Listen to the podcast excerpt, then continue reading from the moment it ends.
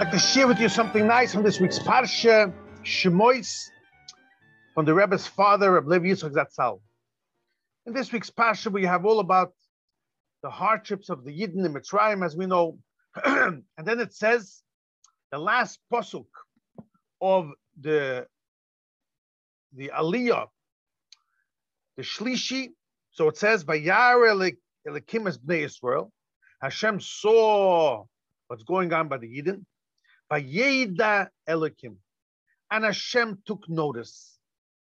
Then it says, this finishes Shlishi, then it starts off with a new part that Moshe was a shepherd by Yisroi, and as he was going, as is known, he saw Hashem, the whole story with the burning bush. And then Hashem told him to take the Yidden out.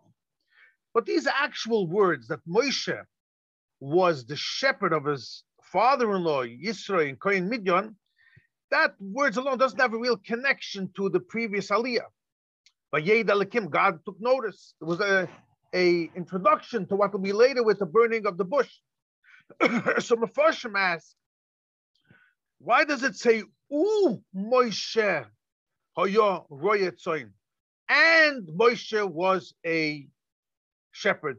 This and is not a continuation of before. You finished up Shlishi, that Hashem took notice about the Yidden, and Hashem prepared to take out the Yidden from Golos through Moshe Rabbeinu. But what's and Moshe was a shepherd. What's the and? What's the hisofa? What's the vov? Seems like a continuation with the previous pasuk. There's two aliyahs. Explains Rabbi Levi Yitzchak. Based on what, what says in Chassidus, what was the whole Golus? What is the real meaning of the exile of Paroi? And it's not just a history book that happened thousands of years ago, but it, it relates to us today. Toides, Toides Chaim. And he says in these words that Vayed Elikim, Hashem took notice, and Um Moshe Hoya Roya, and Moshe was the shepherd. In these five words, it tells you what was the true exile of, of Mitzrayim and Paroi, and how the Geula will be. What's the redemption?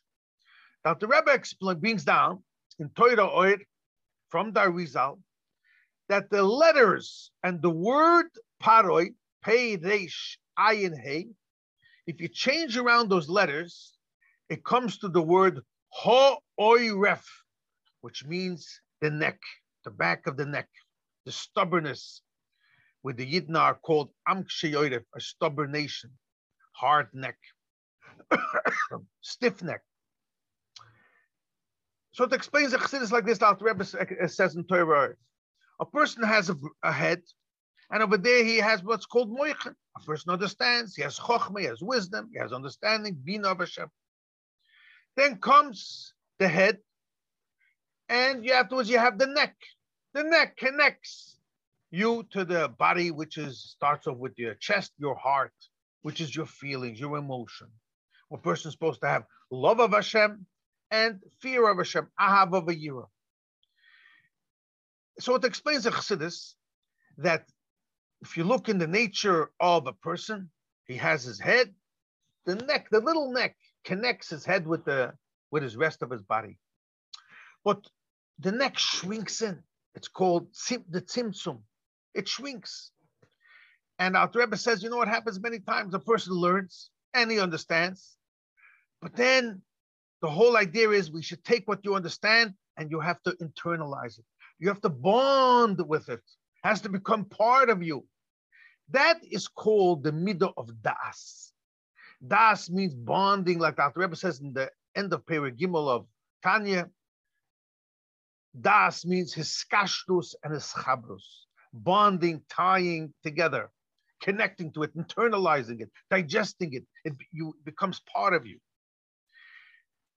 So a person has chokhmah in his mind, and then you have to have that pchinas das, and that's the neck that connects, drawing it down into your heart. You have to feel it when you understand something. Also, you feel it. That's when you really have ahava and yira, like that Rebbe says in Tanya. If it just stays in your mind, then it'll be what's called Prince If it won't really, you'll know it. You, yeah, it stays up there, but it won't affect you in your day-to-day life. You have to really internalize it and bond with it, and that's das. And that is the clip of ha'oirev, pare. Pare doesn't want what you, what you learn in your mind, in your moichin, your chochmeh you should bring it down into your heart. So he is he attacks the that pchinas das. And this is how the Rabbi Levitzo explains the pasuk. Vayeda lekim comes from the word das. Hashem said, you know what? I'm going to make sure that the Yidden, this is what they learn and understand, they should also feel it. And this will make that they'll do mitzvahs, because Ava love is the source of mitzvahs asay, like Dr. In Tanya Perek Daled. And Yira is the backing and the source of those prohibitive 365 mitzvahs. So from your mind, you must draw it down. And this is what Hashem says, I'm going to bring the people, give the Yidden a gift of das. How? Moshe, who is the antithesis, he is the opposite. He is going to one who is going to redeem the Jewish people out of this Golos of Paroi, and he is known as what's called Prince Das Elyoin. Moshe Beno, he himself was always bonded with Hashem, and he will gift the nation. He's the shepherd, the Roya Neman, the shepherd of the Yidden, and he will make sure through through him, he will work that the Yidden, this is what they understand, they will also have Prince Das, because he's the Roya Neman. He's the shepherd who gives, who nourishes the nation, that they should also have the Pnimius. They should feel what they learn, and they should have true Ava. So now you understand the pasuk uh, says the Rebbe Levi Yitzchak. The Vov connects it too, because this is exactly how the Geula came.